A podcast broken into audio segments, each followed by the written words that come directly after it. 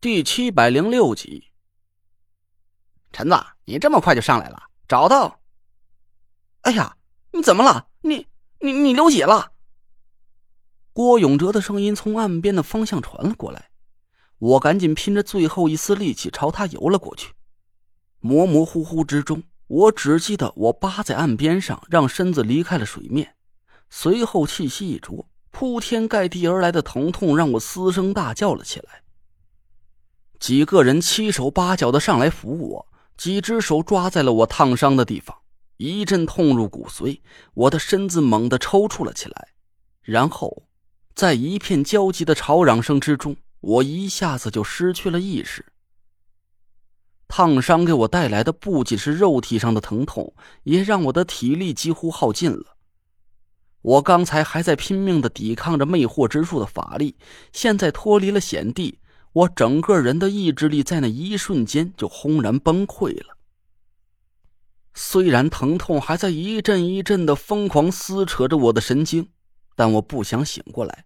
我只是轻轻哼了几声，又闭着眼睛继续沉睡。我需要大量的睡眠来恢复体力，甚至我都想干脆就这么睡死过去算了。九天尊的道行到底能高深到什么程度？这真的不是我敢去妄加猜测的。凤鸟在那位叫李银花的女天尊面前突然惊慌失措，失去了对抗的勇气。这只有一个解释：他不知道是给凤鸟制造出了什么恐怖的幻想，让凤鸟一瞬间就吓破了胆，变成了一只只会打哆嗦的小鹌鹑。甚至我都不知道他到底有没有给我下蛊，仅仅是一道勾人心魄的声音。就让我一败涂地。就在前几天，我打败了鬼婴天尊之后，我狂妄的认为九天尊的本事也不过如此。随着我能力的不断提升，打败九天尊，完全破解九凶之地的秘密，似乎也只是个时间早晚的问题。可经历了刚才在水下的那几分钟，我心灰意冷，同时也认清了一个残酷的事实。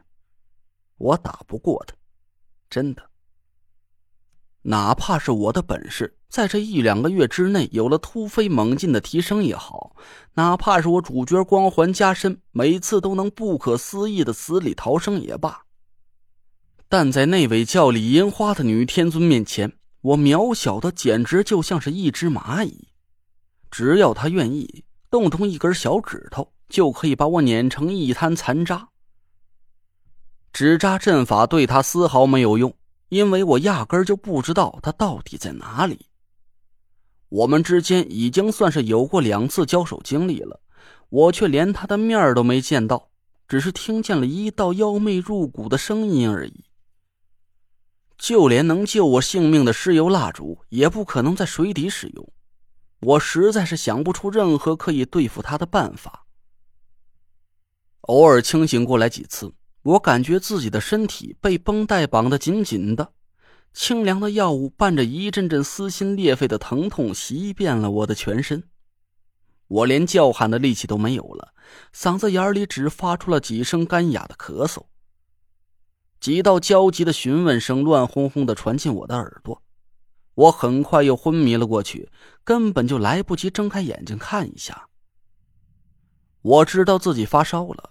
而且还烧得挺严重的，全身的关节又酸又软，脑袋似乎成了整个身体上最大的器官，沉重的无法挪动一丁点儿。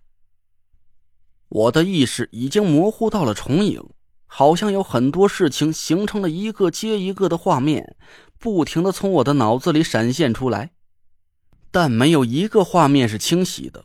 就像是一大堆画片和杂志乱糟糟的堆放在一起，一股脑的砸在我脸上一样。触眼所及，全部是一片混乱的场景。除了几道声音不停的在我耳边响起之外，在偶尔的几分钟清醒的时间，我意识到了一个很严重的问题：我全身的皮肤几乎被烫伤溃烂了，已经失去了抵抗细菌感染的作用。在这种缺医少药，而且阴气四处弥漫的开放空间里，要是再得不到及时的救治，我会死的。可就算是我醒过来了，又能怎么样？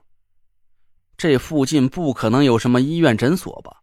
就算是山上有可以用的草药，以我现在这种情况，又怎么可能翻山越岭的去采药呢？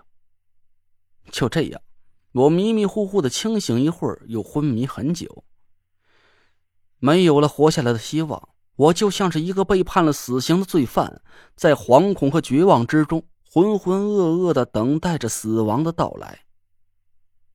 不知道过了多久，我在昏迷之中突然看到了一片耀眼的金光。这大概是那位女天尊李银花又给我施了魅惑之术吧，也可能是我的生命已经走到了尽头。那道金光似乎是没有经过我的眼睛，直愣愣的闯进了我的脑海，把我的四周照得一片明亮。突然，一道强劲有力的血液猛地从我全身涌上了脑袋，一个熟悉的声音不停的在我心底响起：“蠢货，这才哪儿到哪儿啊？你就想认怂了？你是不是把我教给你的话都消化到狗肚子里了？”这天底下就没有解不开的风水术，只有没有本事的风水师。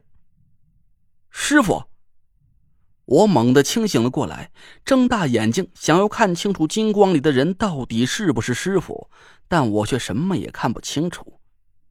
师傅，是你吗？我的身子一动也动不了，只能朝着金光里大喊大叫。那道声音却消失了。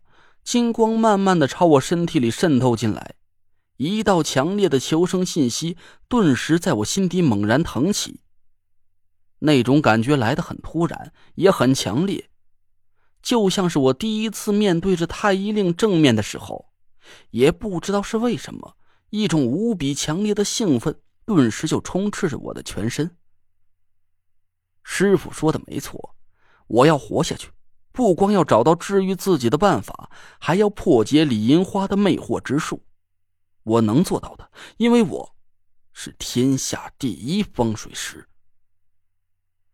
我不知道自己是哪里来的这种迷之自信，但这个荒诞的念头却迅速的在我心底膨胀了起来。那道金光里似乎蕴含着无穷的力量，迅速的让我振作精神，竟然一用力。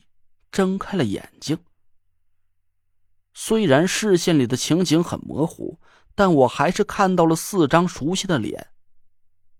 田慧文眼睛通红的坐在我身边，手里拿着太医令，正面朝着我的脸，“太医”两个字清晰的映射入我的眼帘。我吃力的笑了笑，大家愣了一会儿，猛地一起爆发出一阵又哭又笑的嚎叫声。剧烈的疼痛似乎也在我的兴奋状态下减轻了不少，我的脑子恢复了清醒，迅速的飞转了起来。郭子、那也，你俩受累，砍几棵树，在温泉里泡透了，做个担架抬着我，咱立马就出发。